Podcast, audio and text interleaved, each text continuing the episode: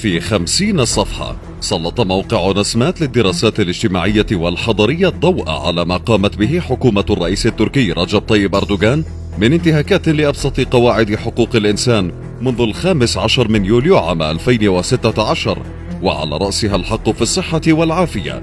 في تقرير عنوانه تصفية ممنهجة للقطاع الصحي في تركيا. التقرير تناول الحديث عن سبع نقاط أساسية توثق انتهاكات صارخة بحق المتخصصين من الأطباء وجميع العاملين في القطاع الطبي وترصد ما لحق بمؤسسات القطاع الصحي ومنظمات المجتمع المدني والجمعيات الخيرية من إغلاق ومصادرة منذ مسرحية الانقلاب الهزلية بالأرقام والأدلة.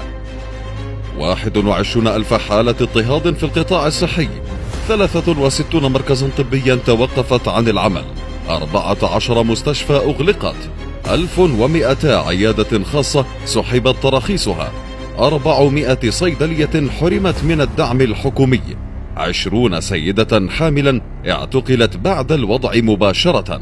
2337 حالة اعتقال لكبار الأطباء.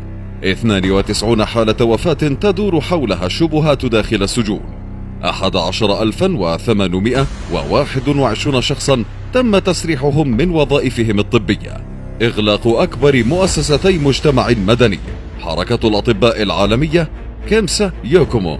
هل من مغيث؟ جرائم لم يخجل أردوغان منها والحجة حاضرة لديه دائما. محاولة الانقلاب المزعومة التي وجد فيها الخليفة الموهوم مبررا لانتهاكاته المستمرة. حتى وصلت حد التلاعب بصحة الأتراك وعافيتهم.